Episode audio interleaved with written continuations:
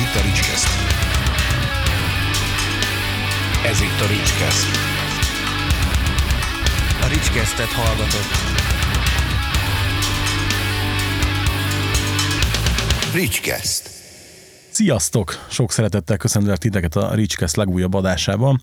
A vendégem Danics Dóra és Mazi, vagyis a Tengerszem formációból 2 ember, mert most már jól látom, akkor most már zenekar vagytok. Jól láttam? Aha. Sziasztok egyébként. Sziasztok. Hello, Ricsi. Sziasztok, szia Ricsi. Igen, jól látod, már kicsit kezdünk bővülgetni.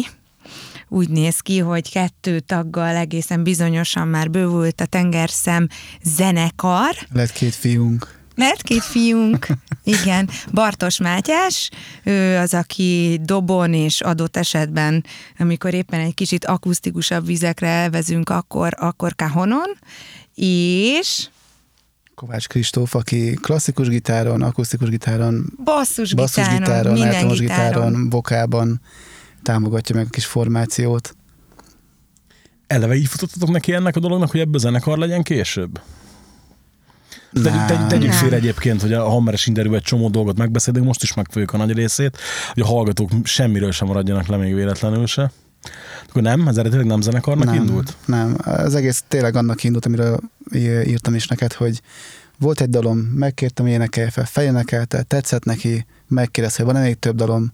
Hát volt, és akkor elkezdtünk is egy lemezt csinálni.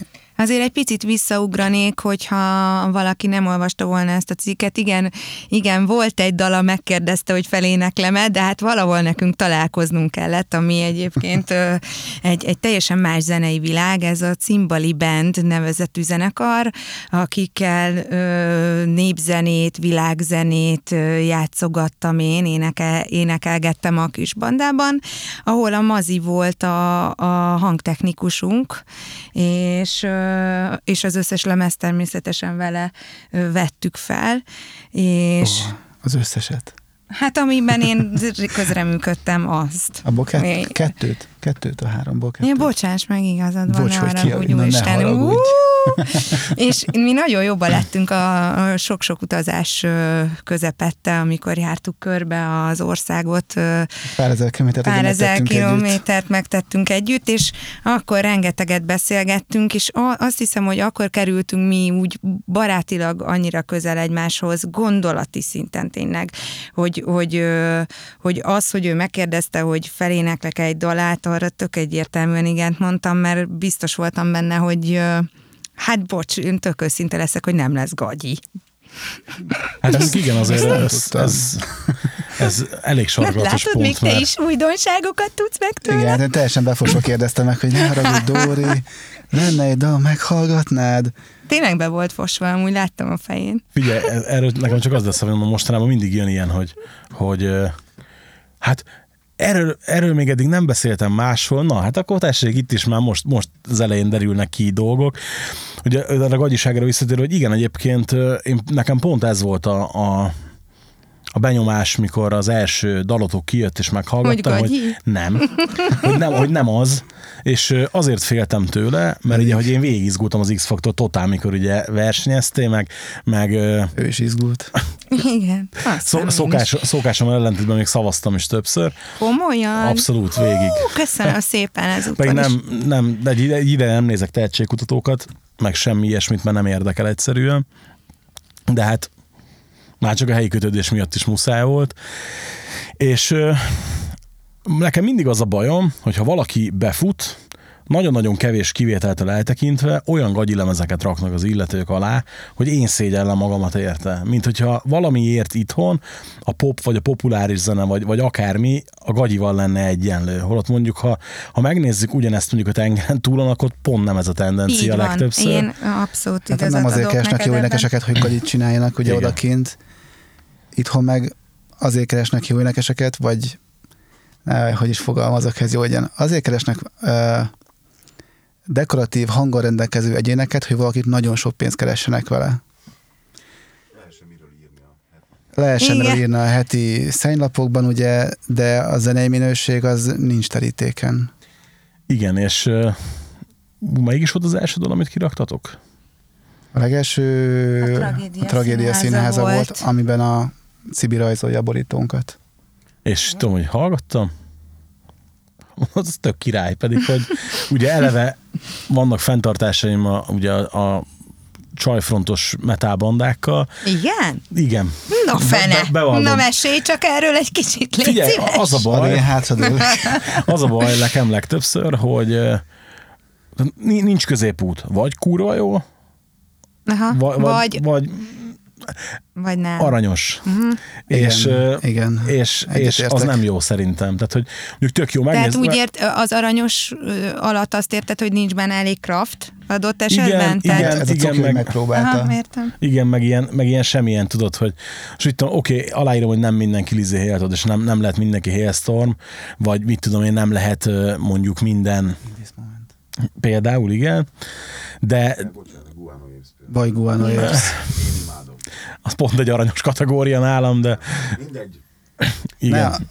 Majdnem mondtam egy teljesen más zenekar, teljesen más lemezét, amit ide akartam titulálni. Hú, folytasd. Nem, mondhatod nyugodtan. Az első Guano lemez az tényleg tök jó. Van egyáltalán második? Van második. Biztos van. Az első az jó, hát akkor még akkora kölyök voltam, hogy az a Lords of the Board. Jaj, hát ez nekem is óriás. De egyébként a lemezen van egy-két igazán érdekes nóta, ami egyáltalán nem rádióbarát, viszont baromi jól meg van csinálva. Gondolj be, a Lord of the Board az akkora sláger volt, hogy még az Edda is megcsinálta magának. Abból lett a totál brutál. Hát, na? Jó, na hát. Külön műsort megér, hogy melyik Edda szám. Melyik? Hát, melyik magyar előadószáma, melyik külföldi előadószáma? Nem, de az a baj, hogy az ilyen Edda ihletésekkel végig tudnánk beszélni egy műsort. Hú. Megint a katakit. Voilà. Tényleg. Egyszer egyébként őt hívtam föl helyette véletlenül. Csak addig ütöttem, hogy pataktól, és nem ütöttem az íta végére. Hívtam. Na mindegy, nem baj. Majdnem megkérdeztem, hogy figyelj, nem akarod kinyitni az ajtót, tudod? Na de visszazökkenve ide, hát hogy tökörültem neki, hogy a gyöngyvér miatt sejtettem azért, hogy jó lesz, mert hogy az oké. Nyilván benned bíztam, de ettől függetlenül még azért nagy találkozások is sülhetnek el. Most nem feltétlenül azt mondom, hogy gagyin, hanem de középszerűen is. Viszont ugye az tök jó volt, aztán a második dal is tök jó volt, aztán a lemezt, mikor megkérdezte a Laci, hogy írnék-e róla, akkor mondtam, hogy persze, hát mondom, csak jó lesz a többi dal is, hát. És igen, elindítottam, ugye a Hírnek az első dal a lemezen, és na ott volt az érzés, amit beleírtam a kritikába is, hogy nagyon-nagyon ritkán érzem azt csajfrontos bandáknál, hogy ezt nem énekeltetném fel faszival. Tehát, hogy ez így... Nagyon szépen. Ez nekem nagy köszönet. Tehát tök jól esik, hogy ezt mondod. Egyébként tök fura, mert nekünk én annyira nem vagyok otthon ebben a világban, hogy el nem tudom azt neked mondani. Teljesen érzésből vagyok az egész felé, és az egész lemez felvétele alatt én teljesen csak a lelkemből nyomattam a sztorit. Tehát, hogy az, ami nekem jött erre, hogy hát erre a dalra én úgy kb. Így ezt énekelném, mit gondolsz, Mazi? Egy darabdalt nem küldtem én hogy fél, hallgass ilyet, mert ugye nem az ott a célunk, hogy olyan legyen, mint valami, hanem legyen olyan, mintha mi csináltuk volna.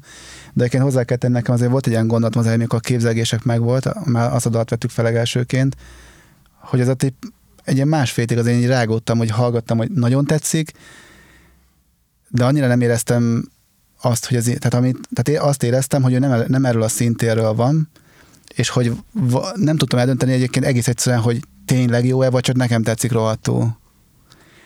Aztán tudom, mire gondolsz. Na erről meg én nem tudtam, úgyhogy tényleg megérte nekünk ide lejönni. Tudom, mire gondolsz, mert én tudod, mikor éreztem így? Amikor az első Annettes Nightwish lemez kijött. Aha. Hogy nekem baromira tetszett, de biztos voltam benne, hogy nem biztos, hogy mindenki így áll hozzá, és mint kiderült, szinte egyedül vagyok a véleményem, hogy az a két Nightwish lemez jó, mint az Annette énekel, a többi az meg aranyos. Hát, de szerintem pont az Annette aranyos. De egyébként... Mindenképpen. Tehát, de az első Annettes lemez az nagyon jó szerintem. Az Imagine-em az nekem már ott igazából már nem voltam benne a Nightwish flow-ban egyáltalán, de ez nem a zenekar hibája, hanem egész egyszerűen tök máshol mentem. De a Dark Passion Play lemez az csak annyira volt jó, hogy abból nem tudom milyen extra 10 dobodos kiadást vettem anyukámnak ajándékba, aki szintén nagyon szerette, mert hát én ugye lopott templákat hallgatok, ami nem igaz. de ezt tényleg megvettem eredetiben olyan szépen. Tehát azt hiszem egy jó lemez, de hát nem is tudom. Nekem például az új Nightwish lemez is rohadtul tetszik. Szerintem... Mármint ez a dupla csoda, arra gondolsz? A dupla csoda első fele. A másik fele az sok időt igényel szerintem, majd a mai világban. De az első fele az egyébként szerintem, tehát hogy zeneszerzésileg, kreativitásban szerintem ez egy abszolút hibátlan. Tehát 8 perces slágereket írt a csávó. Meghallgatom majd újra. Hát most jobban fog tetszeni. Biztosan nem adja magát egyébként könnyen, mert nincs rajta Némó, nincs rajta Amarant, nincs rajta egy csomó ilyen kvázi slágeresebb felütés. De olyan refréneket írnak, hogy én is ilyeneket szeretnék. Dark Passion Play-t kapoltam, de Pendulum, ami viszi az egész lemezt, ugye? Az is egy jó szám, hát most mi lenne, ha mindig azt írogatná a fickó. Egyébként az Imagináron aláírom, hogy ott azért nagyon megcsúszott a Thomasnak a koplunk-kuplunk, de ott azért ez a cirkuszos koncepció, meg vúslibetétek, meg stb. Azért az igen. Még nem is ez a baj. Nekem tényleg csak annyi, ott akkor egy picikét egy heavy metal elment mellettem, mert akkor tényleg más élethelyzetben voltam zeneileg. Nekem is volt ilyen időszak. És én igazából csak emiatt csúsztam el róla. A Dark Passion Play-ig viszont tehát én napi szinten hallgattam ugyanúgy őket. Tök érdekes, hogy pont szerintem egy hete beszélgettem nagyon kedves barátommal, és ő mondta, hogy dumáltunk, és én rengeteg countryt hallgatok, meg ilyen country popot, new countryt, ilyesmit, és akkor ugye így rászoktattam a Blake Sheltonra, a csávon, iszonyatosan rákattant, meg az ilyen Brantley Gilbertre, ilyenekre, amit ugye itthon általában nem is szoktak ismerni, és akkor mondja nekem, hogy figyelj, emlékszem, hogy időt a napi szinten ezeket pakoltad ki a Facebookra, és én mondom, jaj, én akkor nem is hallgattam mást egyáltalán. Hát ez is a Hammer, igen, amikor hangpróba volt, meghallgattam a hangpróbás lemezeket tisztességgel, becsülettel, lepontoztam kb., meg amiről kellett írni a kritikát, azt meghallgattam, megírtam, azt ment vissza a country. Hát, hogy hogyan is, nekem nem volt soha ilyen, hogy valami zenére így ráállt volna, tudod. És most ugye azért hoztam ezt fel példának, mert hogy ezt ugye mondtam is nektek, hogy tök érdekes volt a képzelgéseknél, hogy meghallgattam, megírtam a kritikát, tökre benne voltam, tök jó volt, letudtam a többi kritizálni volt a hónapban, hangpróbát, mindent, és azt vettem észre napokkal később is, hogy valahogy csak a lemez pörög, tudod, és meghallgattam tök sokszor utána, pedig hogyha egy lemezt meghallgatok, megkritizálom, megírom, akkor el szoktam tenni pihenni, mert hogy akkor kihallgatod belőle a dolgokat, tudod, és valahogy nem. És hogy tökre nem éreztem én se azt, hogy valami, hogy ezt már valahol hallottam, hanem csak hangulatokat éreztem benne, hogy ez tök jó, mert olyan hangulata van, mint ennek, vagy annak, vagy amannak. Hangosan bólogatunk. Nem, ez azért érdekes, mert hogy egy csomószor vannak tök jó projektek. Például most a Cori Taylor szólólam, ezért írtam meg a kritikát ma. Kurva jó lemez. Csak az, hogy ez egy Misfits nóta, ez egy az, viszont nem az, csak hogy arra hajasz tökre. Hogy olyan, mintha, és ez tök jó, csak hát nagyon kevesen tudják ezt megcsinálni. Hát nálunk ez két dologból fakad, hogy ez igazából ilyen lett így végeredményben. Egyrészt ugye hogy Dóri teljesen független személyisége kerül bele az egész történetbe, ezáltal tök másképp énekel, mint általában, szerint az én olvasatomon teljesen másképp énekel, mint általában a rockzenében az énekes csajok. Azontól, hogy Kartos a hangja teljesen máshonnan közelít, teljesen más érzéseket, sőt, én inkább azt mondanám, ami nekem nagyon tetszik, és ezt még szintén talán beszéltük is, hogy nagyon-nagyon jól megmutatja, hogy melyik dal miről szól számára.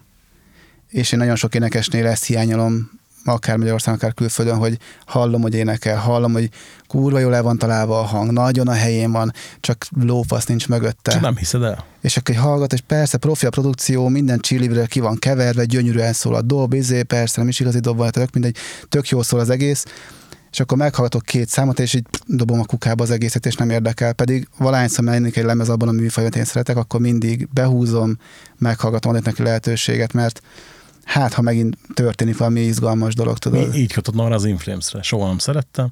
Kijött a szirén, mindenki fikázta, meghallgattam. Nekem meg releváció volt, tudod. Tehát. Ugye, tehát, hogy ezek így tök jól működnek. És tökre kíváncsi vagyok rá, és azóta se hallgatsz ilyen zenéket, hogy azért azóta így megfertőzöttél egy picit, és azért úgy lettek esetleg metal kedvencek. Hát kedvenceim nem látták. Nem tudnék mondani konkrét zenekart, amit én így nagyon régen kis gyermekkoromban szerettem, az a Korn volt. Amiről azt tudom mondani, hogy sok albumukat ismerem, meg így hallgattam, meg így szerettem azt a beteg feelinget, amit ők képviselnek. És nyilván mutattak nekem azóta sokat a srácok, sokféle zenét, a Mazi is. Most egyébként akárhányszor cigi szünetünk van, próbálna Matyi állandóan ezt hallgass meg, azt hallgass. Milyen dobban benne, figyelj már. Tehát hogy azért kapom. Meg már így egy picit talán jobb úgymond rálátásom van, de még nem mernék ezekbe a beszélgetéseitekbe ilyen szinten beleszólni, hogy mondjuk véleményt alkossak. És mi az, ami neked a zenét jelenti egyébként? Tehát, hogy mik azok a kedvencek, vagy azok a megszokott inspirációs források, amivel feltöltődsz mondjuk? Úristen, én nagyon-nagyon sok mindent hallgatok. Az egyébként nem baj, mi is? Én az elektronikus zenétől a pop zenénkre át a klasszikusig hallgatok mindent.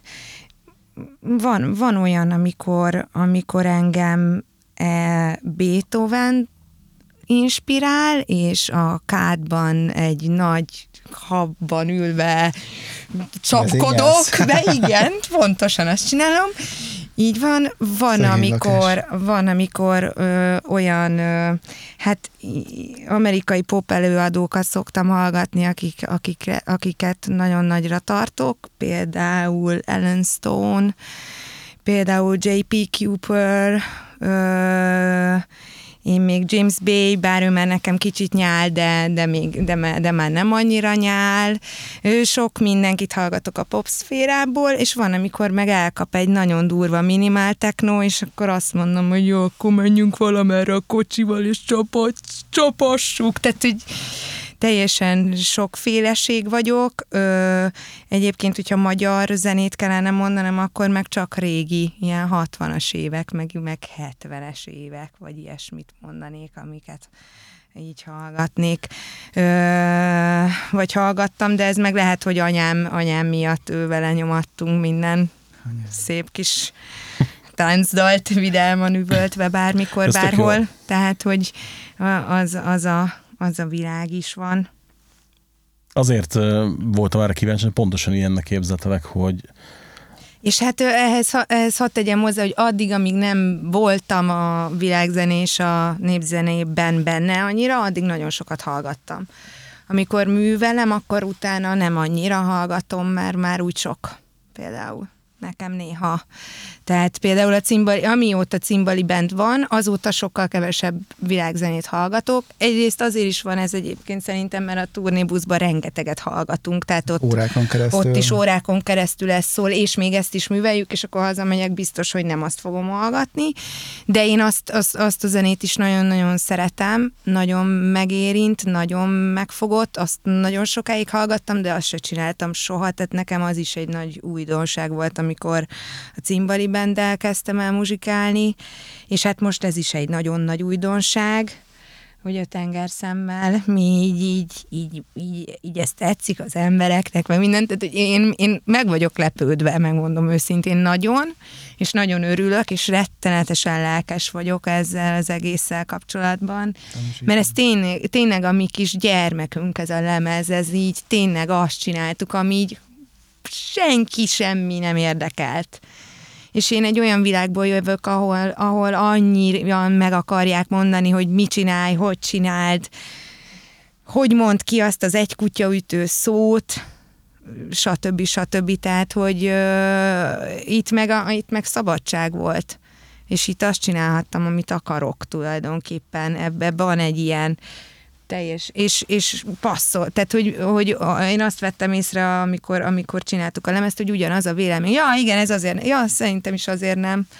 Tehát, hogy nem kellett nagyon egy idő után beszélnünk se. Tehát így egymásra néztünk, jó, indította újra, vagy Nem? Hát nem érzed ezt a kettősséget, hogy neked tetszett ez, amit csináltak, meg úgy tökre egyértelmű, hogy bíztál is benne, de ugyanakkor meg féltél a reakcióktól. De miért? Hát nyilvánvalóan benne vannak a korábbi kudarcaim, vagy a kudarctól való alapvető félelmem. Mm. És hogyha én valamibe véletlenül őszintén belerakom magam, akkor abból nekem sok kudarcom volt. Főleg az X után, és emiatt nem adtam sok esélyt annak, hogy a tengerszemmel így valami komolyabb visszajelzéseket fogunk kapni, és közben meg mégis, tehát, hogy talán ez előzi meg. Neked nem is annak szólalmazod, ugye? Hát, de megjelent végül egy szólólemezem. Tényleg? Ami egy nagyon-nagyon-nagyon nehéz szülés volt, és ennek viszont tényleg vannak olyan okai, amiről most én így nyilvánosan nem tudok beszélni, de nagyon sok időbe került, mire az a lemez elkészülhetett, és addigra az én lelkem abban a lemezben egyáltalán nem volt már benne, tehát én már csak úgy voltam, hogy jó, jöjjön ki, nyertem egy lemezt. Lehet, hogy ezért maradtam le róla. Biztos lehetsz benne, hogy ezért maradtál le róla. Még én is lemaradtam róla, azt hiszem. Az mondjuk ezt nem jó ilyet hallani, de amikor kijött a tengerszem lemez, csak hogy a pozitívabb vizeken maradjunk, és arra elvezzünk át, én tök örültem neki, mikor olvastam egy-két kritikát, hogy más is ugyanazt a lemezt hallgatta meg, amit én. Azért, amikor elkezdtek jönni a pozitív visszajelzések és a pozitív kritikák, akkor azért, hogy jött egy kis megnyugvás. Ajaj, nagyon is. Tényleg, azért mondom, hogy meg vagyok lepődve, és rettenetesen lelkes vagyok. Tehát, hogy most én jelen pillanatban egyébként is egy elég nehéz életszakaszban vagyok, és azt tudom mondani, hogy a tengerszem és a tengerszem felé irányuló összes pozitív bármi, ami felénk irányul és épít bennünket, az engem most rettenetesen tölt. Nekem most olyan, mintha így a fél szívem lenne, és ez most éltet, de konkrétan éltet. Úgyhogy nekem tényleg nagyon-nagyon sokat számít az, ami most körül a zenekar körül történik, és amerre mi haladunk, és tényleg minden egyes pozitív szó, amit csak kapunk, vagy minden egyes építő kritika, inkább kibővíteném. Igen. Igen. Amen. Csak belemerültem abban, amit hallgattalak, bólogatok, igen, egyetértek. És tényleg egyetértek, mert nem, tehát nekünk is pont az, ami nagyon feltűnt és nagyon érdekes volt, és számomra se egyébként egy megszokott dolog, hogy valakik, akik ugye eddig írtak a lemezről kritikát, hogy az tűnt fel, hogy ők tényleg meghallgatták, és hogy te is tényleg meghallgattad, mi egyébként szerintem nagyon nagy dolog, mert nagyon sok kritikát, amit régebben olvastam, akár a saját zenémről, akár másról, nagyon sokszor azért azt hiszem, hogy eléggé felületes, hogy oké, végigpörgött talán az első szám, vagy lehet, hogy be is észtem a borítóba, de itt most mindegyik kritikán azt éreztem, hogy aki hallgatta, azt tényleg meghallgatta. Tehát főleg, hogy miután valaki olyan dalt emel ki róla, amit egyértelműen úgy írtatod meg a végén, hogy ez lehet, hogy tölt elég dal. Legyen rajta. Aztán valakinek ez a kedvence. Csak erre eszembe most, hogy van egy zenekar, akivel dolgozom, mindegy, hogy melyik, és elküldtük az épp aktuális új lemezt így a körbe a magyar sajtónak, hogy hát akkor lemezkritikákat szeretnénk, és egyik portán jelent meg egy ilyen kritika, hogy hát igen, kicsit középszerű lemez, meg ez az, de hogy úgy el lehet hallgatni, most is éppen nem az egyik leggyorsabb dala az XY dübörög, ami egy akusztikus ballada a lemez végén. De nem baj, tehát, hogy utána arra fogta az illet, amikor megkérdeztem, hogy na, tetszik a tempóstal, hogy felcserélte a címeket. Mondtam, hogy minden bizonnyal így történt.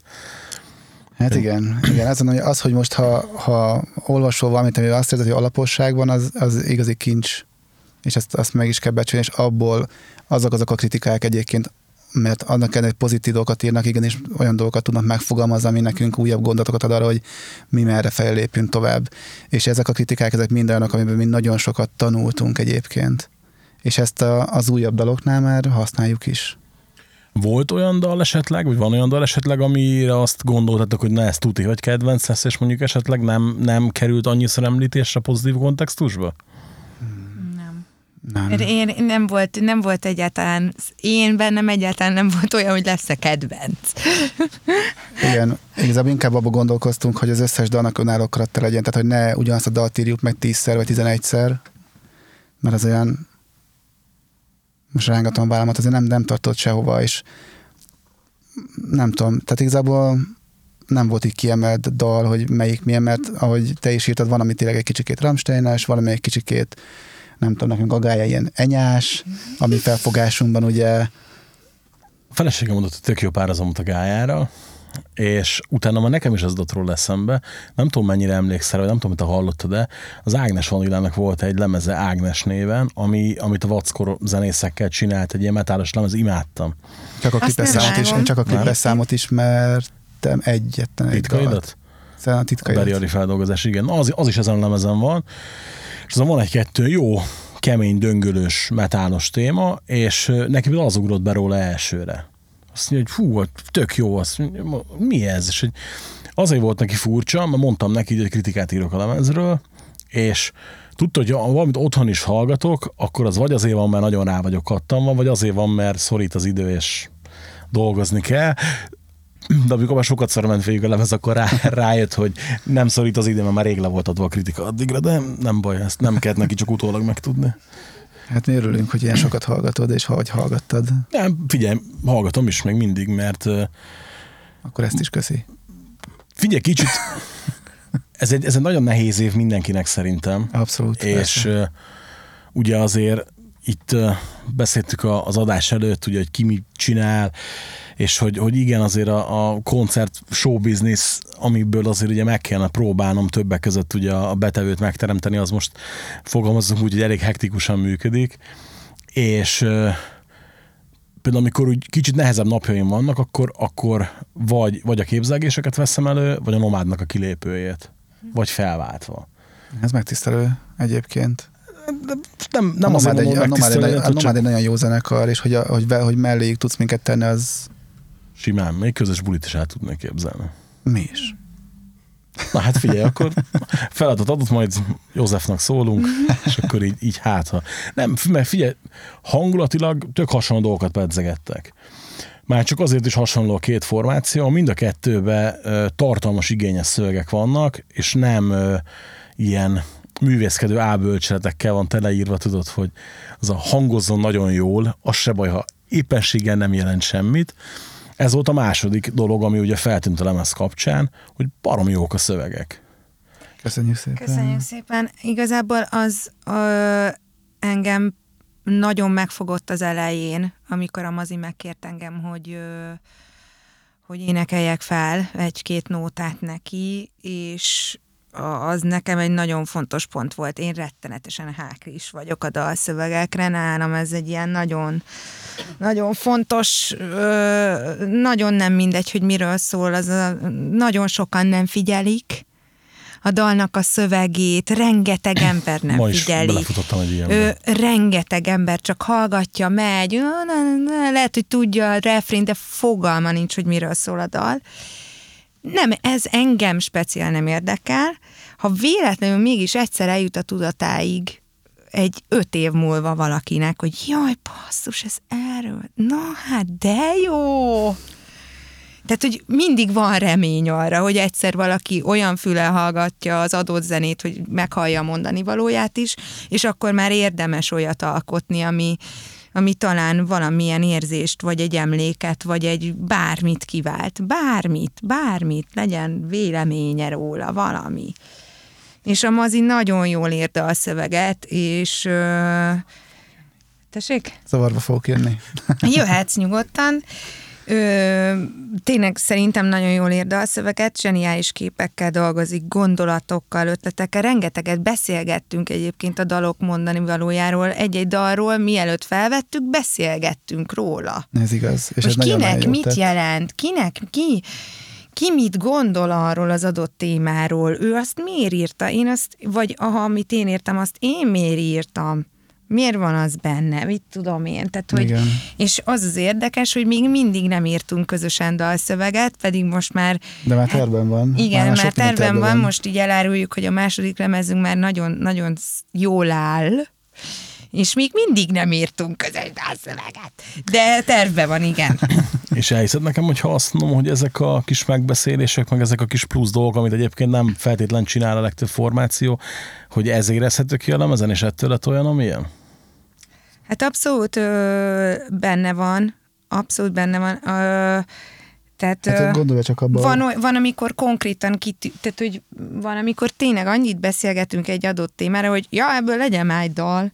Igen, meg tudod gondolni, hogy nem csak az van, hogy akkor elénekli a szöveget, amit valaki megírt, hanem ténylegesen átbeszéljük, és igazából az a jó, ami mindig is kiderült, ez a malac, ez nagyon veszélyes. Nem, most mindig másra figyel. Egy ideig nézett engem, most téged most nézett, és felém. Most a Rincsit nézi.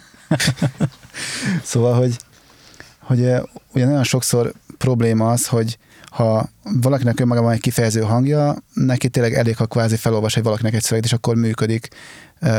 Én is dolgoztam énekessel, még a Gyöngybérben, akinek soha lövése nem adta, hogy miről szól a dal, de amikor énekelt, akkor egyből hitelessé vált. Van ilyen. De a leggyakoribb az, hogy ha valakinek a szájába ad szavakat, az nem tud megszólalni. Nálunk az valami jött, ezeket megbeszéltük, és nem az, hogy akkor figyelj, Dóri, Léci, dolgozd fel az én gondolataimat, hanem a másik mondatnak ide, hogy ja, egyébként neki ugyanezt jelenti, és még ezt. Ja, mondom, figyelj, akkor énekeld fel így, hogy akkor ez a gondolat legyen benne, mert nekem meg úgyis ezt fogja jelenteni. És akkor valószínűleg ez is érezhető, hogy ettől is sokkal, nem is tudom, kifejezőbb az egész. Ugye mielőtt még Dóri képbe került, és csak írogattad a dalokat, de akkor is ennyire konkrét, kifejező, tartalmas szövegekben gondolkodtál? Igen, abszolút.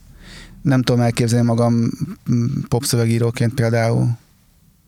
Meg én nem, amiről én írni szeretek, vagy szeretnék. Hogy semmi, csak könnyeket morzsolok, mert egyszer véletlenül írtam egy poplemezt. Anyám úristen itt. Magyarul gondoltam. Na igen. Bocsánat, ne haragudj itt. Elmaragszom. Fejezd be akkor. Így van, már elmúlt. Egyébként múltkor beszélgettük egy cimborámmal, én évek óta ezzel viccelődök, hogy egy számot csinálok egy lemezt életemben, és mondta egy cimborám, hogy figyelj, van egy pár ilyen country-s dalom, nézzük meg. Leültünk, tök jó, figyelj, 4 olyan dalt írt, hogy agyam eldúran. Akkor írjunk rá szöveget. Hát mondom, figyelj, én nem tudok angolul. Hát jó, de magyarul tudsz. Mondom, oké, csak erre magyarul írni. Igen. Igen, de egyébként közben meg, na látod, nekünk még viszont ilyenek forognak a fejünkben, hogy én például nem is akarok angolul írni. Én sem. Mert egyszerűen én nem, tehát én ez most így csúnyán hangzik, vagy nem tudom, de én azt gondolom, hogy ha az ember a saját anyanyelvén nem tudja magát kifejezni, nem tudja elmondani az érzését, akkor más nyelven sem. Azért, mert ez egy trendi, vagy egy könnyebben eladhatónak tűnő dolog, nagy Isten a határokon túl célozzuk meg, hogy legyek ennyire szarkasztikus. Tök fölösleges ezért angolul csinálni bármit. Ezért a mozdulatért egyébként megért áttérni videóra egy másfél éve, de... Figyelj, egyébként elmondom neked, ezért sajnálom, hogy a másfél év alatt egyetlen adás volt, ahol a telefon valamiért leállt, és nem vette fel a képet, és baromos sajnálom, az a tájkat a falgadás volt a Kátai Tomival. Ugye a Tomi vágott egy olyan arcot, hogy szerintem azt soha nem fogjuk elfelejteni kb. Tehát, hogy így egyik ilyen megállapítás. Az élmény a tiétek. Igen. Jó, azt egyébként is nagyon szerettük azt az adást, de nem térünk ki erre. Igen. Akkor nem lesznek angol nyelvű szövegek ezek szerint. Nincs terven. Nem valószínű. Nincs terven ilyesmi. Mert, de soha nem mondjuk, hogy soha, de igen, nem valószínű. Csak hogy ha lesz, azt nem én fogom megírni. Mert annak nincs számomra értelme igazából. A tartalma pedig az, hogy a szövegek miről szóljanak, tehát az előbb egy kicsit féltetlen fogalmaztam, de a lényeg az hogy nem szeretnék olyan szöveget írni, ami nem szól semmiről. Inkább így a helyes. Nem a pop szól, mert popba is lehet nagyon jó szöveget írni. Így van. Szóval azért mondom, hogy kicsit sarkítottam, de ez nem igaz. Tehát nem szeretnék olyan szöveget írni, amivel nem tudok egyetérteni, amivel nem tudok 10 év múlva egyetérteni. Tehát én minden szövegben igazából magamat írom le. És innentől kezdve nekem fontos, hogy ez önazonos legyen. Tehát, hogy az a nagyon-nagyon jó ebben az egészben, hogy megvan az a szabadság, hogy nem kell senkitől tartani, nem kell senkitől elvárások alapján alkotni, ami miatt egyébként, ha lenne elvárás, szerintem eléggé bajban lennénk. Csak azért mondom, mert próbáltam én megrendelésre csinálni ezt, de nem az igazi. Nem is éreztem benne jól magam, és nem oda lyukadt ki, sőt a vége általában az, hogy olyan dalok születnek, hogy hát ezt nem szívesen adom egyébként, oda hiába fizetted ki. Mert a végre eljutunk oda, hogy akkor olyan lesz, aminek én szeretném, majd ők jönnek és jól elrontják, és ezt nem esik jól. Nem akarod végignézni a folyamatot. Igen, szóval az a baj, hogy sajnos ez egy ilyen önző dolog, én nem tudok úgy dalt írni, hogy nem érdekel. Ezt megértem, az a helyzet. Mert hogy azért valahol megírsz egy dalt, megalkotod, csak tudom, dolgozok egy regényen másfél éve kb. Nagyon szeretném jövőre kihozni, és az volt ilyen, hogy eredetileg másnak szántam segédletnek egy részét. És így mondtam neki, hogy figyelj, ne haragudj, de nem adom oda, mert hogy már hozzám nőtt. És mostanra meg már majdnem nem tetszik, és nyilván nem fog sose tetszeni, de már majdnem tetszik. Mindig lesz benne hibákat, de úgyis meg lesz benne az a rész, ami miatt neked fontos. Abszolút, abszolút. Nem az a célja senkinek, hogy tökéleteset alkosson, hanem hogy olyat alkosson szerintem, ami jól esik a lelkednek, amit jól esik a lelkednek, téged elszórakoztat, boldoggá tesz, szomorúvá tesz, a lényeg az, hogy emlékeztessen valamire abból a korszakból, hiszen minden egyes alkotásunk egy lenyomat igazából. Amikor megcsináltatok a lemezt, kész voltatok vele, ugye ebből egy Hammer World magazin melléklet lett a lemezből, és ugye mi beszéltünk erről, hogy ez te ötleted volt elsősorban, hát, vagy igen. Hogy te... Abszolút, igen. Igen, mert ugye a korábbi lemezeim is a Hammernél jelentek meg, ugye Hartmann Kristófak is nagyon sokat segített nekünk, hát az első gondolatom az volt, miután elkészültünk és rájöttünk, hogy hát jó lenne ezzel kezdeni valamit, hogy akkor végig is megkezdem a Kristófot, hogy mit szólna, hogy hallgassa meg, és ha esetleg tetszik neki, akkor nagyon szívesen leülném beszélgetni, és ha meg leülöm beszélgetni, nagyon szívesen beajánlom, hogy mi lenne, hogyha ezt beajánlaná. Csak így elképzelem a szituációt egyébként, mert így tudom, hogy a Kristóf úgy van, hogy mikor megmutatsz neki valamit, azonnal tudja, hogy annak mi lesz a sorsa. Ez mikor leültünk már beszélgetni, igazából mi már úgy érkeztünk oda, hogy mi azt láttuk, és ezt utána két meg is beszéltük, hogy a Kristóf úgy várt minket, hogy pontosan képben volt az, hogy mi ez az egész, amit mit csinálnak, és hogy szerintem ez hová futhat ki. Ja, abszolút, igen. Szerintem ő ilyen típus. Sok mindenben igyekeztem sokat tanulni tőle az évek alatt. Én szeretem is ez benne, hogy már amennyire én ismerem, ugye, majd Gyöngyvér révén, hát nem is tudom, szerintem jó kapcsolatban vagyunk. És amit az alapján megismertem belőle, az nekem nagyon szimpatikus továbbra is. Az esetleges, nem is tudom, hogy mire gondoltam igazából, mikor elkezdtem a kérdést, úgyhogy inkább máshogy futok neki. Nehéz ezt befejezni. Igen, máshogy futok neki inkább. Tehát, hogy ugye a magazin mellékletes terjesztésnek nagy előnye, hogy fixen eljut X ezer olvasóhoz. Igen. Az igen ma a kedvenc szavam, úgy látszik. Tudod, nem helyesleg többet, csak bólogatok. Oké. De nem vesznek a képlátja. Na mindegy. Tehát ugye tudtátok azt, hogy x ezer ember, ez biztos, hogy el fog jutni a lemez. Szerintetek mennyi... Most bólogatok.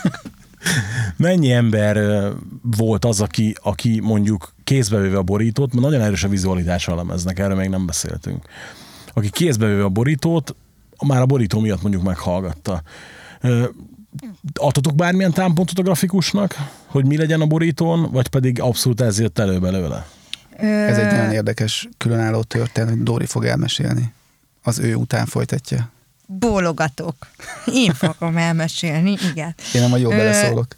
Ez egy olyan gyönyörű történet, hogy benne voltam egy rettenetesen jó szappanoperában, szerepeltem, ahol egy drogos anyukát játszottam, és volt egy drogdílerem a szerepem szerint, egy srác, akit úgy hívnak, hogy Cibere Krisztián, és amikor két jelenet között voltunk, akkor megmutatta a festményeit, amiket számítógépen követel, és nekem akkor nagyon tetszettek ezek a képek, és eltelt néhány év, amikor beszélgettünk arról már a képzelgések kapcsán, hogy hát akkor lemezborító is kéne, milyen képzelünk kell, nem tudom, mi hogy volt ez? Először még kártyajátékot terveztem, és grafikust kerestem. Tényleg, és akkor küldted a munkáit. Még kártyajátékot tervezett a Mazi. Bizony. Milyen kártyajátékot? Egy picit azért álljunk meg. Érzékeny terület. Hát elég nagy Call of Duty rajongó vagyok. Lehet, hogy hosszabban fogunk itt időzni. Szóval mondjuk azt, hogy Lovecraft rajongó vagyok. És hát szerettem volna csinálni egy olyan kártyajátékot, ami az ő világán játszódik, és egy ilyen végeredményben nem kooperatív játék, hanem egy érdekes, de kooperatív játék, maradjunk ennyiben. A lényeg az, hogy mikor másfél év után jártottam addig, hogy na most már akkor kéne tesztkártyákat csinálni, akkor a kezembe akadt egy doboz egy kooperatív Call of Duty-s játékban, és mondom, baszki, ezt valaki ugyanígy megcsinálta. Szerintem azért sokkal jártak már, mikor valami dolgozó sokat, és akkor végre ez, hogy... és akkor abba hagytam. Az ominózus regény, amit előbb említettem, az úgy kezdődik, hogy úgy kezdődött volna eredetileg, hogy egy gazdag srác megszökik otthonról, és egy mulatóban verekedésbe keveredik, és elrabolja őt pár kalóz, és hát kalóz lesz belőle. Csak ez egy probléma, hogy Team Severinnek a tengerrabló trilógia erről szól. Amit mondjuk 10 évvel ezelőtt megírt a csávó, és én nem olvastam még, csak mikor előadta a haveromnak, azt mondja, te is megvetted múlt kalározásnak a tengerrabló trilógiát? Amit? De hát figyelj, nem kell messzire lenni, nemrég volt itt a zenekar, akinek mondtam, hogy azért a XY dalotokban jól anyúltátok a Wayne Secrets című dalának a nyitó riffjét, és így néz rám a gitáros, hogy mi az a Wayne? Mondom, nem vágod a zenekart? Nem. Mutatom neki a dalt, és azt mondja, bazd meg, ugyanaz a tempó, a ték, minden ugyanaz. És tényleg, azt mondja, esküszöm sose hallottam, tehát, hogy így... Persze, de egyébként ilyen véletlenek vannak, csak tudod, mikor játékot írsz, akkor ugye... Tehát az egy nagyon lefutott pálya. Tehát egy regényben még mindig megvan az a lehetőséget, hogy tudsz mögé egy igazán jó sztorit kanyarintani, amiből az, hogy az alapötlet valahonnan ismerős, hát sok ilyen van. De az, hogy a végelén milyen, az lehet még teljesen egyedi, vagy sokkal több egyedi vonást tartalmazhat egy kártyát, nem lehet sem ugyanaz B-verzióba. Viszont addig másfél végén tök jól el voltam. Tehát nyári szünetbe ezt csináltam, szünetbe. Hol és már arra már? Nagyon jó volt, hogy ő kártyát tervezgetett, mert így jutott végül is eszembe Cibere Krisztián. És mutattam meg az alkotásait neked. Igen, valaki tudja, hogy hol és tartott. Így van, pontosan. Ezen mondtam, hogy ő fog beszélni, mert beleszólok. Igen, és úgy döntöttünk, hogy mi lenne, hogyha ő tervezni a mi lemezborítónkat. Igen, mert egyébként hozzá kell tenni, hogy a Krisztiánnak a stílusa... Fogalmam sincs, mit akarok mondani. Segítek. Krisztiánnak egyébként a stílusa az elképesztő módon passzolt ahhoz, amit szerint számunkra, amit zeneire mi képviseltünk. Szerintünk. Teljesen szabad kezet adtunk neki, ez volt még a kérdésed? Várjál. Ja, várok. Azért ne felejtsük, hogy Krisztián mennyire volt nagy lelkű velünk. Ez így igaz. Tehát az a lényeg, hogy mi amikor megkerestük, akkor ugye arról volt szó, tehát hogy persze nagyon szívesen dolgozik a borítónkon, megcsinálja ennyiért és ennyiért. Mi nyeltünk egy nagyot, és mondtuk neki, hogy elküldjük a lemezt, és köszönjük szépen. Majd másnap felhívott. Talán, igen. Azt hiszem, hogy felhívott, és mondta, hogy figyelj, ez a lemez annyira jó. Tetszik nekem, hogy ezt ingyen megcsinálom. Majd annyira tetszett neki ez a lemez, hogy igazából szerintem egy hónapon belül megvolt az első, hát nevezzük vázatnak, ami Mázinak egy kész borítót jelent, és annak szépen haladt az egészen előre, és ami a Tragédia Színháza videóban is kint van borító, az ott az eredeti, csak aztán nyilván mivel sok idő eltelt, és ugye ő is egy művész alkot, ezért hát ugye tovább is gondolta ezt. Ami viszont fontos, hogy tényleg, hogy a Dóri is mondja, nem kötöttünk meg neki semmit. Tehát nem mondtuk meg, hogy miről szóljon a kép, mi legyen rajta, milyen színek legyenek rajta. Ugyanúgy, ahogy a Mazi nem mondta, hogy énekeljem szerinte a dalt, ami szerinte arról szól, ugyanúgy, ahogy én nem mondom, hogy hangszerelje pontosan a dalt, vagy mondunk egymásnak ötleteket, de hagyjuk egymást szabadon alkotni, és abból lesz valami szép közös.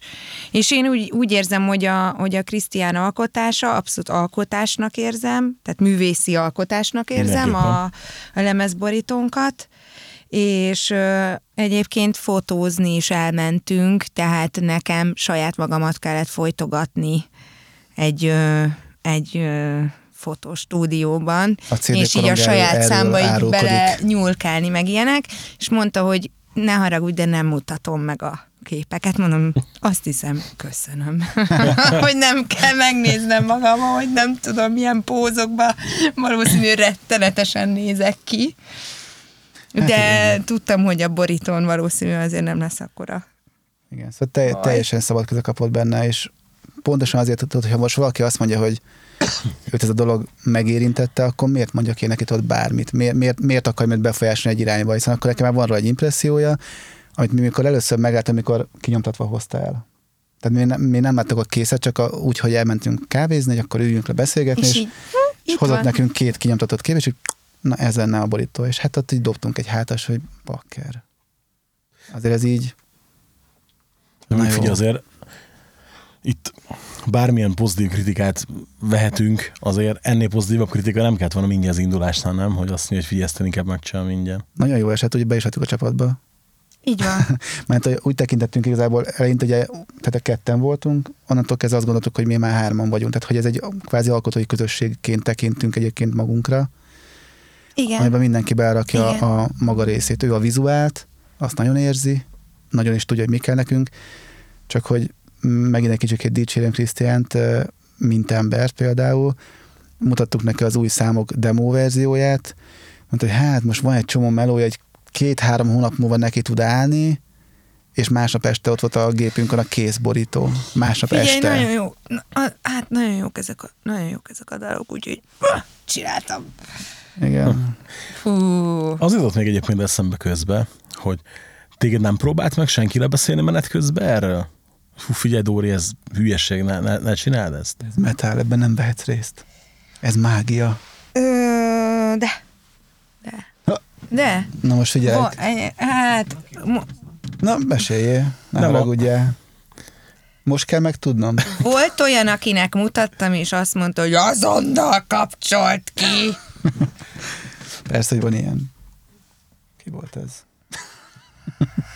Most nem mondom el. De majd egyszer elmondom. Nem akartam ennyire mélyre menni benne, csak kíváncsi voltam, tehát, hogy volt olyan, aki azt mondja, hogy figyelj, ez karaktergyilkolás, ne csináld. Vagy valami ilyesmi. Nem, azért ilyen szinten nem. Volt, aki tényleg, mert nem az ő stílusa, de az pedig a saját, bocsánat, az ő szegénység ilyen, hogyha nem elég nyitott arra, hogy bármilyen stílusú zenét meghallgasson, és utána mondjon ítéletet valamiről. Tehát, hogy elindul egy rockzene, és azt mondod, hogy kapcsolt ki, akkor ne haragudj, de ez úgy nem is vélemény. Én úgy éreztem. Nem. Mondom, jó, kikapcsoltam, persze.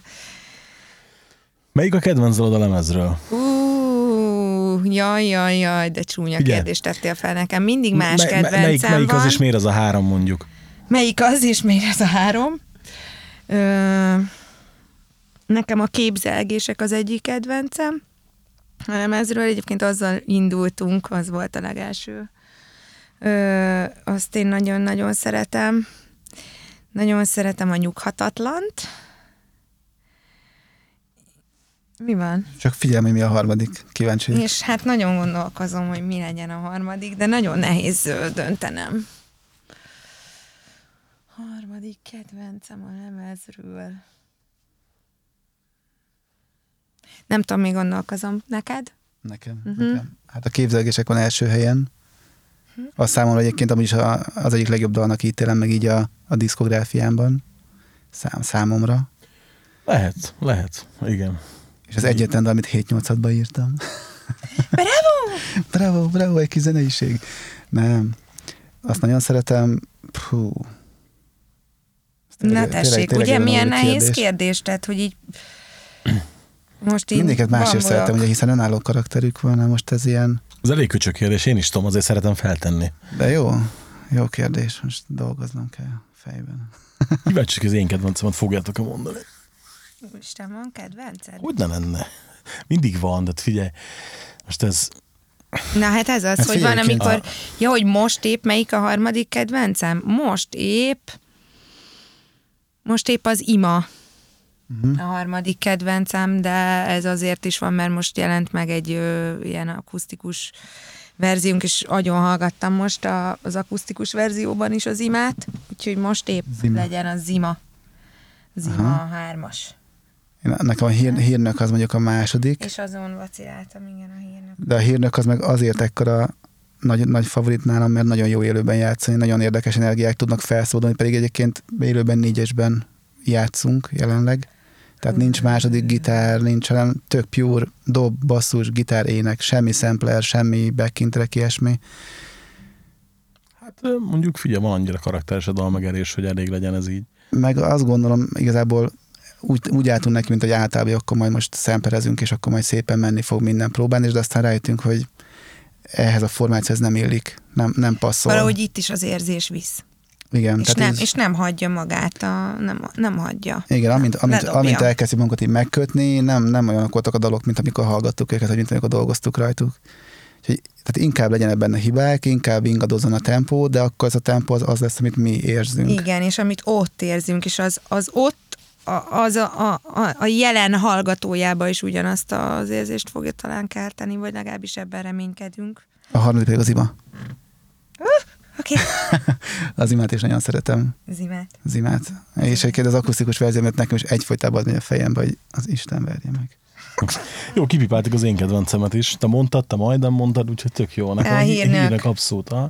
Mert hogy az volt a ténylegesen meggyőző tétel, ugye, ami miatt bekattant az elem, ez annyira, amennyire, hogy Laci átküldte, hogy akkor ki kellene írni a kritikát, együttesen, hogy figyelj, hát ez vasszeg. Így. Egyik haverom is kérdez, mit hallgatsz? Hát mondom, figyelj, még nem jelent meg, úgyhogy nem tudom megmutatni, de egy kis türelem. Hát ez jó, ez jól esik. Mert az tényleg, de többet, tehát sokat tudnék mondani róla. Többször jöttem be ide úgy a stúdióba, hogy sétáltam otthon, és ugye elemezt hallgatom, és kb. Ilyen 2 dal tudok meghallgatni, ha mondjuk, vagy 3, ha kényelmes tempóba jövök, és volt, hogy a hírnököt hallgattam meg 3-szor. Ennek örülök. Ugye már itt érintettük a második lemez témakört, hogy ahogy vége, de ahogy letudtátok a lemezt, álltatok is neki a másodiknak, te meg mondtad, hogy már egész jól is álltok vele, vagy hogy zajlott ez? Hát én, amikor van időm, akkor végig is folyamatosan írok, amikor van időm, és igazából hát akkor igazából úgy volt. Már tavaly nyáron elkezdte írni a Mazi a második lemezt, amikor még az elsőt keverésileg, meg szinte így minden szempontból még be se fejeztük. Tehát az még nem volt úgy igazán kész. Ne haragudj, akkor a folyó már például megvolt. Meg szerintem a lép tovább is. Meg is a lép tovább is, igen. Tehát, hogy már akkor, és ezen így röhögtünk is, hogy még ki se jött az el, és már másodikat írjuk, még ezen, nem tudom, így valahogy így röhögtünk ezen. Tényleg. És hát valójában jól jött nekünk ez a karanténos időszak, mert tudtunk dolgozni. Tök jó, hogy valaki ugye ezt, pozitív kontextusban sem említi ezt az egészet. Mert hogy azért általában inkább mindenki panaszkodni szokott rá. Hát figyelj, erről sokat beszélgettünk, és mind a kettőnek igazából rengeteg pozitívumot hozott ez a leállás. Igazából én, ez akármilyen rosszul hangzik, még hálás vagyok érte, és nem csak magam miatt. Ez nem hangzik rosszul, ezt tudod, hogy hangzik. Én szerintem azt tudja az embert előrevinni, hogyha az adott helyzetében benne van hálás. Mindegy, hogy ez milyen helyzet, úgyis tanulsz belőle valamit. Úgyis az előnyére tudod fordítani, ha jól csinálod. És ugye például, nekünk jött 3 hónap stúdiószünet akkor, és nem volt podcast, viszont ha az a szünet nem jön be, akkor valószínűleg most a harmadik évad nem ilyen formában megy, ha egyetlen van harmadik évad. Lehet, hogy mindig ott toporognak, és nem lenne semmi. Tehát így. Igen, ez a nagy stop, ez szerintem nagyon sokaknak jót tett, hogy volt mit átgondolni, volt rengeteg terhet kell szerintem mindenkinek lepakolni magáról, ami csak akkor tud megtenni, hogy egyetlen észrevesz, hogy teher van rajta. És ez a leállás, ez erre egy zseniális húzás. Az, csak idő kérdése, míg az ember rájön arra, hogy tényleg le kell lassulnom, tényleg körül kell néznem, és ha erre képes, hogy akkor rá tudsz jönni, hogy a folytatás az hogyan tud még jobb lenni. Mert hogy a folytatás úgy is lesz, úgy is ott lesz, és csinálni fogod. Kérdés, hogy úgy akad, mint korábban, vagy könnyedebb lelkivilággal, mondjuk így. Én azt csináltam, rengeteget olvastam, amire egyébként nincs idő, meg rengeteget voltam a gyerekekkel. És figyelj, ugye? Mikor nyáron ugye újra felengedték a koncerteket, és lehetett csinálni a bulikat, egy nap alatt elraktam az egész klubot szeptember végéig, ami egyébként nem volt beszervezve, de Azért nem vártam az első bulis hétvégét annyira, tehát így ez... Ugye ez egy nagyon érdekes érzés. Nekem például 15 éve nem volt hétvégém, ugye én is ugye hangmérnökként is dolgozom, élőben is, koncerten, bocsánat, ugye az élő, hát miről beszélek, emberek. Szóval koncerten is, stúdióban is, de közben ugye nagyon sokáig színházakban dolgoztam, tehát nekem is nem volt hétvégém. Én például arra jöttem rá ezekben a hónapokban, hogy nekem kell a hétvégém. És nem magam miatt, hanem mert az a két nap van egész hét, amikor mindenkivel is tudok találkozni. Tehát ez tök jó volt, hogy ráértem hétfőket szerdán, amikor senki más. Igen, így van. Tehát ez egy nagyon fontos dolog, ami egyébként tovább vitte a gondolatmenetemet, hogy akkor hogyan is, és mit is kér nekem dolgoznom, miután megint lehet dolgozni. Elég sokat finomodott itt minden. Ugye tök jó, és annyira barom örülök meg egyébként, hogy ebbe így egyetértünk, mert mindegy, volt, aki most azt így mondta nekem, hogy elég érdekes, amikor valaki 2020 őszén azt mondja, hogy hát nem volt időm nem ezt csinálni, tényleg? Mikor nem volt idő? Tehát itt voltak hónapok rá. Hát pedig ha valamikor, akkor ilyenkor lehet. Igen. Viszont akkor második lemezhez egy picit visszakanyarodva. Milyen lesz a második lemez? Nagyon izgi lesz a második lemez. Amikor már... Egész jól álltál már dalok szempontjából már itt a korona elején, még ilyen március-április. Tehát addigra már a Mazi megírt egy ilyen 7-8 dalt, aminek már egy nagy részének, vagy egy részének már szövege is volt. Ja, igen, mert akkor voltam. És akkor én is elkezdtem. Uh-huh. És akkor elkezdtünk szöveget írni. Igen. A szövegírással haladtunk később. Igen, azzal haladtunk egy picit később. Leosztottuk, hogy ki melyik dalhoz akar egyébként szöveget írni, hogy kinek melyik dal az, ami fontossá vált a demo alapján. Röfi, most elfizik? Most igen, már egy ideje. Igen.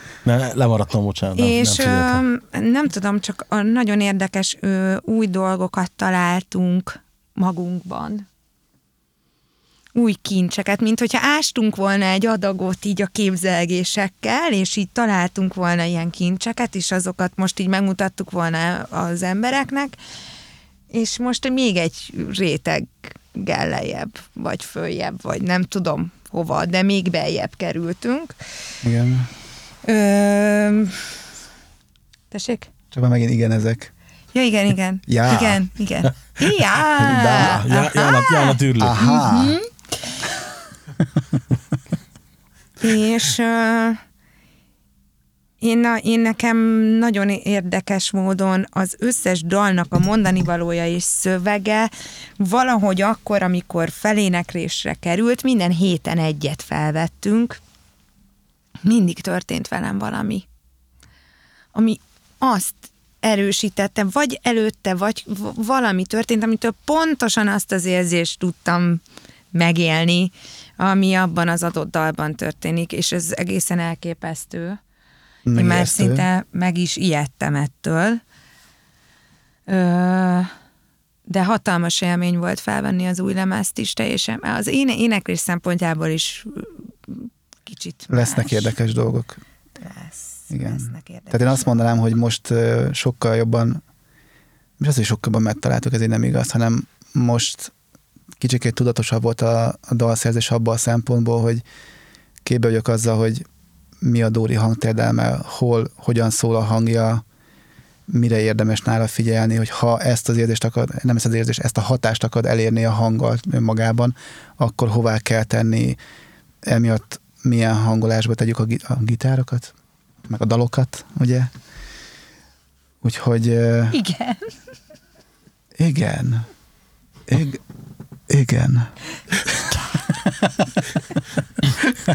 Szóval egyébként kompaktabb lesz összességében az egész. Én rájöttem, te titkolt, hogy egyébként csináltak az igen ember folytatását veled, nem? Így van, igen.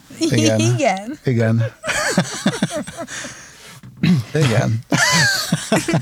Tengerszem második lemez, az igen ember. Az igen ember. De ha nevet tetsz, hogy nem tudok komolykodni. És azt hiszem, hogy igen ember 2. Igen. És az első számcíme persze, hogy igen lesz. Így van. És az összes már többinek. Vagy pedig csak, hogy olyat mondjak, amit nem szeretsz, Ákostán szabadon mondj igent, tudod. Egyébként van egy csomó Ákosd, amit szeretek. Na. Meglepő fordulat. Annyira nem. Ugye? Aki dárzenéket szereti itthon, azért az találkozott az ő munkásságával. És például gyerekkoromban, amikor még az első Ákosom, ez kijött a Karcolatok, akkor én még eléggé kölyök voltam, és mikor nagyszülőknél nyaralgattunk unokatestvéreimmel, akik általában idősebb voltak nálam 4-5 évvel, bizony nem aludhattam el addig, még nem énekeltem el egy Ákos számot. Mert én voltam a legkisebb. Engem tehát a legjobban szivatni, és Ákossal szivattak. Az komoly. Mindenkért. Az komoly, az komoly. Jaj, szóval csak visszatérjünk akkor a dalainkra.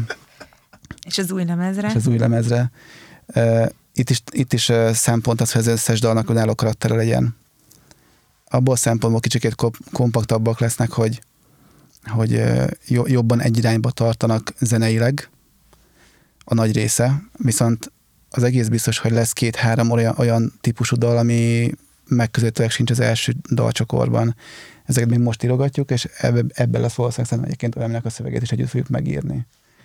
Értve kitáltuk azt is, hogy úgy is fogunk egy dalt megírni, ami megint egy érdekes dolog lesz, hogy bemegyünk a stúdióba, és teljesen nulláról egy kávé után nekelünk, és csinálunk egy dalt. De azt átolt szertig, akkor azt felvétellel, megírással, szövegírással együtt. És ez is egy érdekes dolog lesz. Témáink vannak, hogy miről szeretnénk, de ott meg majd úgyis szerintem a helyzet adja magát, meg a hangulat, hogy mit lehet majd megfogalmazni. Tegyük fel, hogy még az a másik lemez, mikor tervezitek kb? Hát nincs konkrét terv igazából, de azt képzeljük, azt gondoljuk, hogy ez ilyen tavasszal valamikor elkészült, hogy megjelenni, hogyan fog megjelenni, azt még nem tudjuk. Akkor gondoljunk egy vadot, és mondjuk azt, hogy májusban megjelenik, most csak úgy valami. Normalizálódik a világ, mondjuk, hogy jövő nyára már lehetnek fesztiválok, minden. Elmennétek fesztiválozni? Tehát, hogy mondjuk simán bevállalná egy ilyen klasszikus, széles, terveszes, bagancsos rockfesztivál? Na, nehogy. Hogyne. Nem persze. Kérdés. Persze. Én egyébként alig várom, hogy végre legyen hát metal koncertünk. Szerintem már próbán nagyon viccesak vagyunk. Igen, az akusztikus bújka is tök jól el vagyunk, de ott az érezzük, hogy van egy rakáson energia, amit ugye, ott ugye nem tudunk ugye kiadni a dalokból sem, abban a formában érthető okokból. Viszont azt hozzá kell tenni, az utóbbi pár Cimbali bulin, azt Dórinak mindig elmondtam buli után, mindig azt néztem, hogy mikor mi leszünk színpadon, akkor mit fogsz csinálni, mert tehát igen, meg fog élni a színpadot, ebben teljesen biztos vagyok, és én ezt nagyon-nagyon várom. Amikor egy igazi frontember áll mellettem a színpadon, aki mindent is... Ezért kérdeztem, mert én pontosan erre számítok. Én is. Hogy kiálltok a színpadra, és ez produkció lesz. Hát reméljük. Ezen vagyunk. Abszolút ezen vagyunk. Annyira erős a dal, meg az egész koncepció, meg minden, hogy szerintem tehát, értsd jól, vagy értsétek jól, hogy muszáj ilyennek lennie.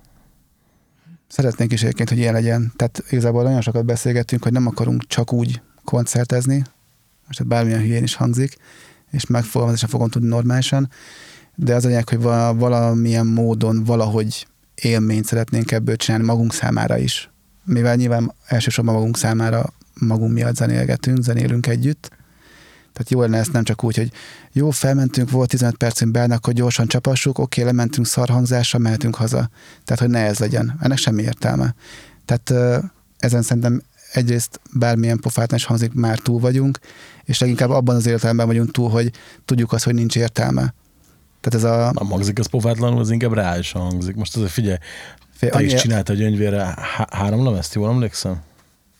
4-et? 4-et. 4-et, igen. 4-et. De nem is ez a része igazából, hanem ami engem zavar ebben, tehát ami miatt érdemes erre odafigyelni. Tehát láttam egy csomó előzenekart, akik nagyon jó zenekarok voltak, de nem tudod értékelni a produkciót, mert hiába teszi oda magát a srác, a lány, a dobos, bárki zenekarból. Látod, hogy ők tényleg benne vannak, de kifelemű szól a közönség felé, az értelmezhetetlen. Pusztán azért, mert ők az előzenekar. Igen, egyrészt igen, meg a másrészt ugye az, hogy meg jó magyar szokás szerint nem is nézzük meg az előzenekarokat. Nálunk ezért van kiírva a klubba, hogy az előzenekarokat is nézd meg, mert értük is fizettél. Így van. De a másik az, ha meg már ott van, ha csak 2 ember van ott, az a 2 ember hadd élvezze már, hiszen ő azért ment oda, mert őt viszont érdekli az előzenekar. Hogyne? Tehát én nem várom el senkit, hogy most az előzenekar mindenképpen jönnek oda időben. Ez az ő döntésük. De ha már ott vannak, akkor viszont azt kapják, azt a minőséget kapják, amit megérdemelnek a jegyükért cserébe, mert ők így van, nem csak azért fizetnek, ha a főzenekar jól szóljon, ők azért fizetnek, hogy az egész este egy élmény legyen. Ők az élményért fizetnek. És ez jó lenne, hogy egyébként itthon minél többen elkezdenek alkalmazni, hogy minden zenekar, aki este fellép, fontos. Igen. És ugye mi ezt úgy tudjuk a magunk módján előre segíteni, hogy szeretnénk nyilván saját hangosítóval menni, aki tudja, hogy mit akarunk, tudja, hogy mit csinálunk. Kitáljuk elő a koncepciót, hogy hogyan tudunk élőben jól megszólalni. Hogyan tudjuk az egészet úgy becsomagolni és megmutatni, hogy az a két ember, aki megnézi adott esetben, vagy az a 200, az mind élményt kapjon érte. Mi lenne az a nézőszám, az a eredmény mondjuk 2 éven belül, amivel elégedettek lennétek? Nézőszámra úgy gondolok, mondjuk egy önálló bulin, akár Budapesten, akár vidéken, eredményre meg úgy, hogy bármi. Tényleg most csak a fantázia szabhat ennek határt. Szerintetek reálisan mit érhet el ez a zenekar? Az a baj ebben a kérdésben, én például nem vagyok motivált, úgyhogy nem tudom. Nekem meglövésem sincs, és... Nincs, csak hogy nekem nincsenek elvárásaim.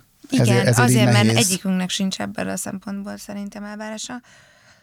Nem gondoljuk azt, hogy minket szeretni kell, meg hogy nekünk be kell futni, inkább azt gondoljuk, hogy nagyon boldogok vagyunk attól, hogyha megtalálja azokat az embereket a zenénk, akik aztán csatlakoznak akarnak ehhez az érzelemvilághoz. Ez meg kiderül. Tehát ugyanúgy, ahogy például a lemez és azóta a csapatunk, és ahogy most éppen veled beszélgetünk, és itt ülünk, és ahogy mi tehát azt gondolom, hogy szépen össze fog állni minden, összevonza magát a dolog, ahogy annak lennie kell. És ha mi pozitívan, mi úgy állunk ehhez az egészhez, hogy tényleg csak szeretjük azt, amit csinálunk, és megpróbálunk a magunk részéről mindent beletenni, akkor abból valami jó fog talán kisülni. Akár a nézőszámot tekintve, én nagyon szívesen fellépnék több ezer embernek, persze, 2 éven belül. Hogy ne? Persze, de akkor sincs semmi, ha 50-en lesznek. Igen, tehát egy mi sem fog... És nekem az 50 ember lesz, akkor ugyanolyan fontos, mintha 50 000 lenne. Tehát, hogy igen. Ez mindenki, aki felmegy a színpadra, én azt gondolom, hogy nagyon fontos, hogy nem az a lényeg, hogy hány ember van ott, hanem az a lényeg, hogy te, amikor fent vagy a színpadon, akkor azt a produkcióhoz legyen elég alázat benned, hogy a legtöbbet kihozd magadból, és a legtöbbet próbáld adni annak az adott ennek. Ha 2 embernek, akkor 2 embernek, a 2000-nek, 2000-nek. De nekem volt olyan koncertem, ahol pont 2 darab ember volt, és lenyomtuk a koncertet, és imádta az a 2 darab ember. A kis igen. Akusztikus akárminkkel, nem tudom hány évvel ezelőtt, nagyszerű élmény volt. És örültünk, hogy 2 ember megtisztelt a figyelmével, tehát hogy, és nyilván nagyon örülnénk, ha sokkal többen lennének, és ez tényleg el tudna jutni nagyon sok emberhez, stb. Nagyon örülnénk neki, de nem elvárásunk. Igen, ezért vagyunk ennyire lelkesek, és ezért örülünk ennyire, hogy ilyen jó visszajelzéseket kapunk most a képzelgésekről, tehát, hogy szuper.